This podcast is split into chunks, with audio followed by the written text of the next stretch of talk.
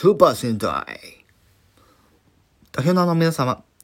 おはようございます。ことにゃんこと天川琴葉です。さて今回はこの表題の件についてお話をしていきたいと思います。ということで今回はえ映画感想え天豪快者の作品についてお話をしていきたいと思います。はい。えー、まあ、早速なんですけど、この天豪快者ですね、これ海賊戦隊豪快者の10年後ではないんですが、はい、こちら、一応ね、まあ、10年後と、まあ、なってるんですが、10年シリーズ、ね、10年後シリーズとはちょっとね、異なる系譜とはなってるんですが、今回こちらね、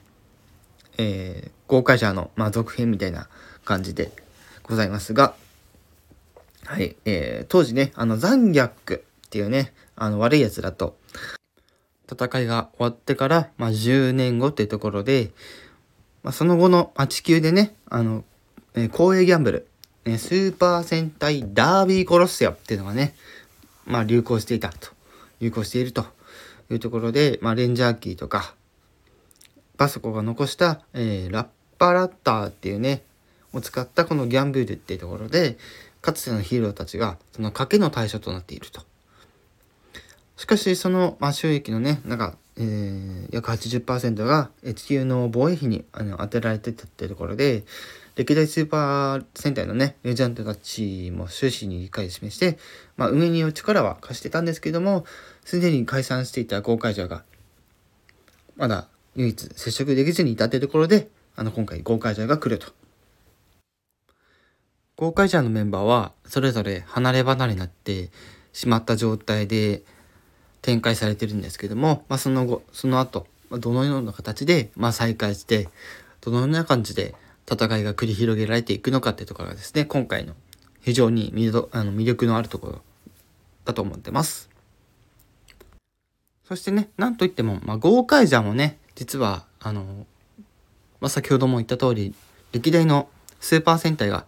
出てくるっていうところで、もちろんね、あの、スーパー戦隊になっている状態でのえ出演だったりとか、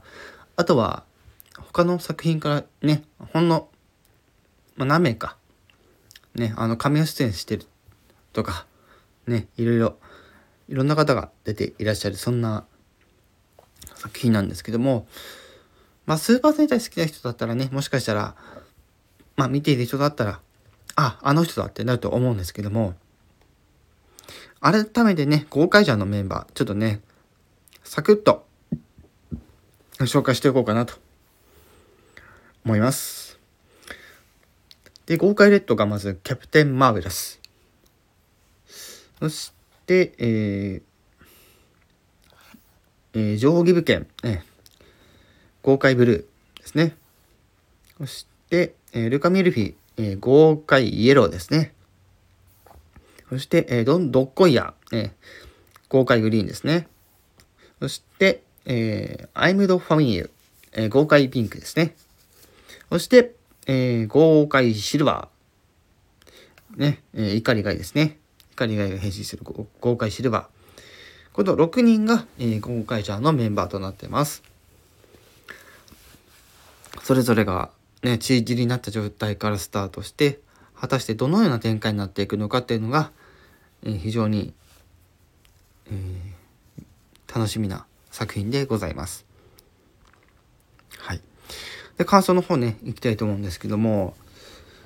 やっぱりね、嬉しいですね。あの、こうやってこう、過去のスーパー戦隊が出てくるっていうのが。今放送中の、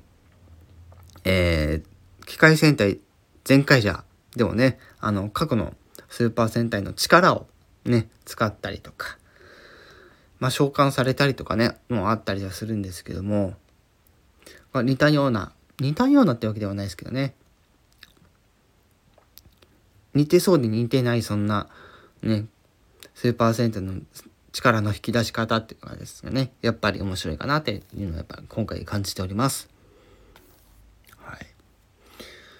ぱりね、当時はまだ、まあ、10年前なので、まあ4えっと、35か、ね、35年目の時の、まあ、スーパー戦隊ってことでね、その時もいろいろわーわーわーわーやってたんですけど、こうしてまた、ね、映画館で豪快ちゃんの活動活躍を、えー、見ることができるっていうのは非常にこう胸が躍る展開でございますね。はい。という感じで、まあ、今回もね、軽くちょっといろいろご紹介と感想の方させていただきました。ということで、また別の放送回でお会いしましょう。